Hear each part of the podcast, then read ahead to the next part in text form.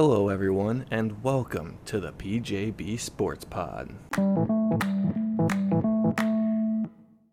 Hello, and welcome to my favorite sports podcast, Formula One, baby. Uh, today, we're going to go over the 2022, not Brazilian, but Sao Paulo Grand Prix. We'll talk about the track and its history, some storylines that are developing either now or stuff that I didn't go over last time. Um, my predictions for the weekend. So, we're just going to hop right into this. Um, I tried my best to put as much into this as I could without making it dull and boring, so hopefully it's not too short, but hopefully it's not also drug on too long. Beating dead horses is not my favorite kind of thing to do on these shows. So, 2022 Sao Paulo Grand Prix preview. We'll start with the track and its history. The name, excuse me, of the track is the Autodromo Jose Carlos Pace. Pace, if I'm saying that incorrectly. I'm sorry, I'm not Portuguese. I am Americano. Um, the term most loosely used, most commonly used, is Interlagos, meaning in between the lakes of Guara, Guarapiranga and Billings. One of those definitely came after an American kind of name. One of them did not. Anyways, so in between the lakes is the name of the track. Um, the circuit is 4.309 kilometers in length, the race distance being 71 laps and 305.879 kilometers in length. And I totally put the miles in there to be specific. Um, so I'm going to fix this really quick. Um, 4.309 kilometers is 2.67 miles. And oh, Google's being dumb. Imagine. Um, 305.879 kilometers is 190.064 miles. I'm sorry I didn't type that out, but good time wasting exercise there. So the race is 71 laps. It's a sprint weekend, baby. Um, the track contains 15 turns, 10 to the left and 5 to the right, with two DRS zones throughout the circuit one down the main street and one following the Senna S between turns 3 and 4.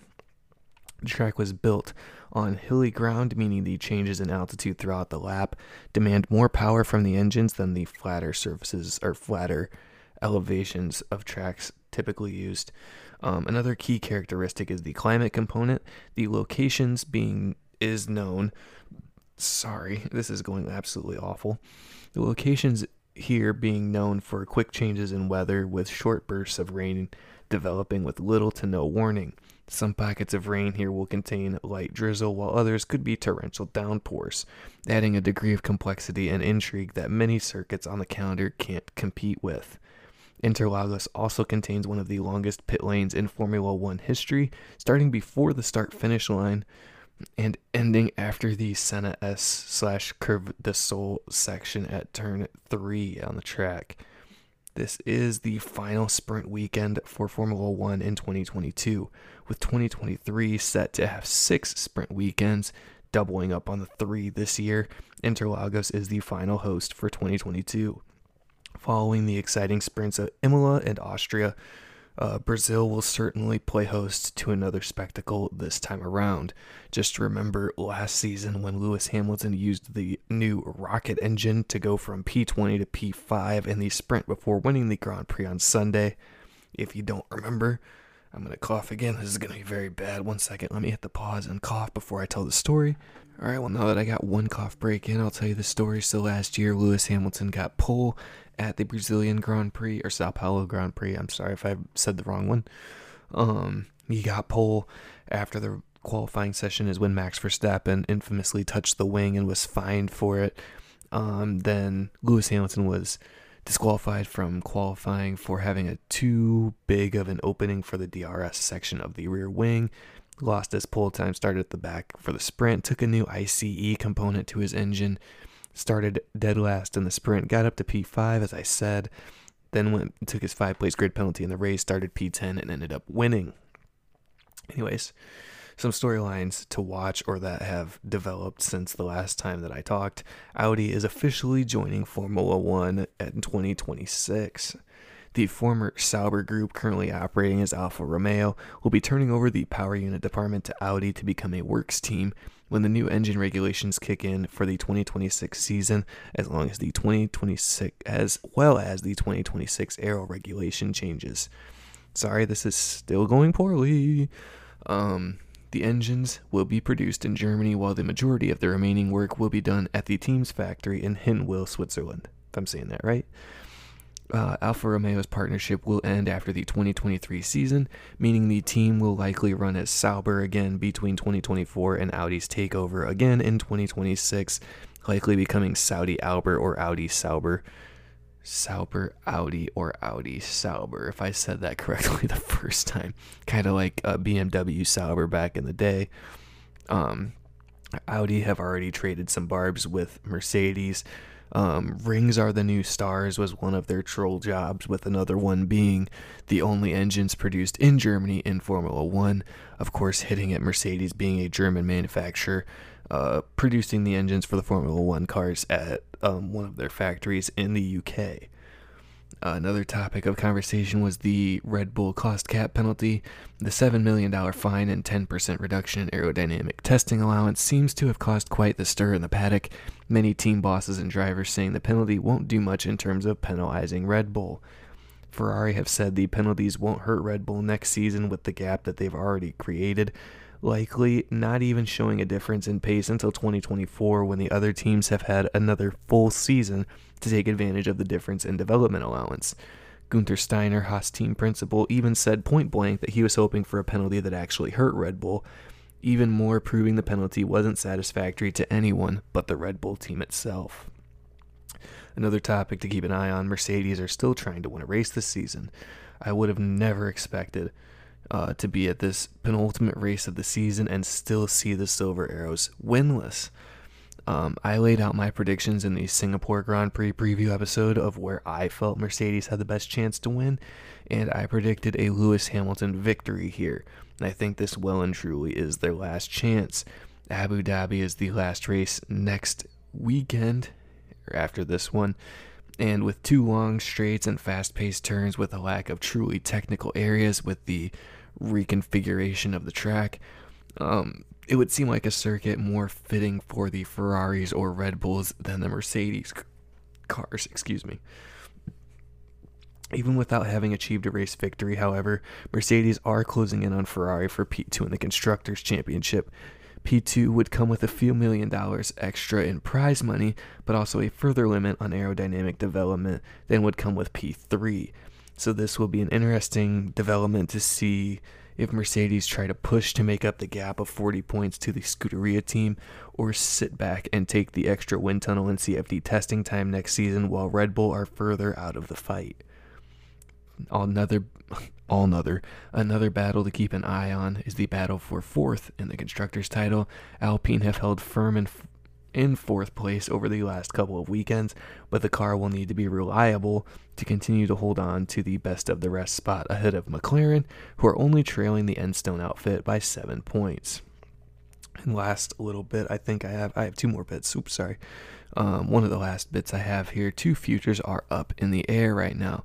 We'll start with Daniel Ricciardo Ricciardo seemed more excited about his prospects of hanging around the paddock after Mexico and seemed more open to a reserve driver role in particular. Two teams are rumored to be kicking the tires on Ricciardo's services, were um, namely Mercedes and Red Bull.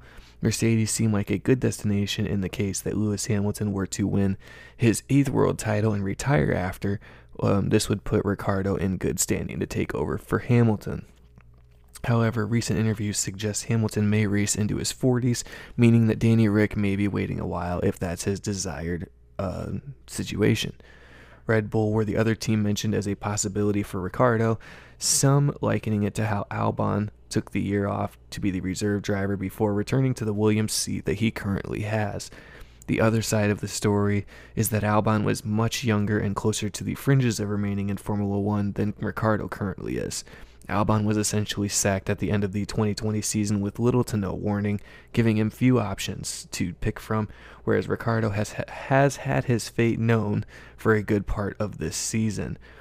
The other people with their futures up in the air Haas Formula One team in Mick Schumacher.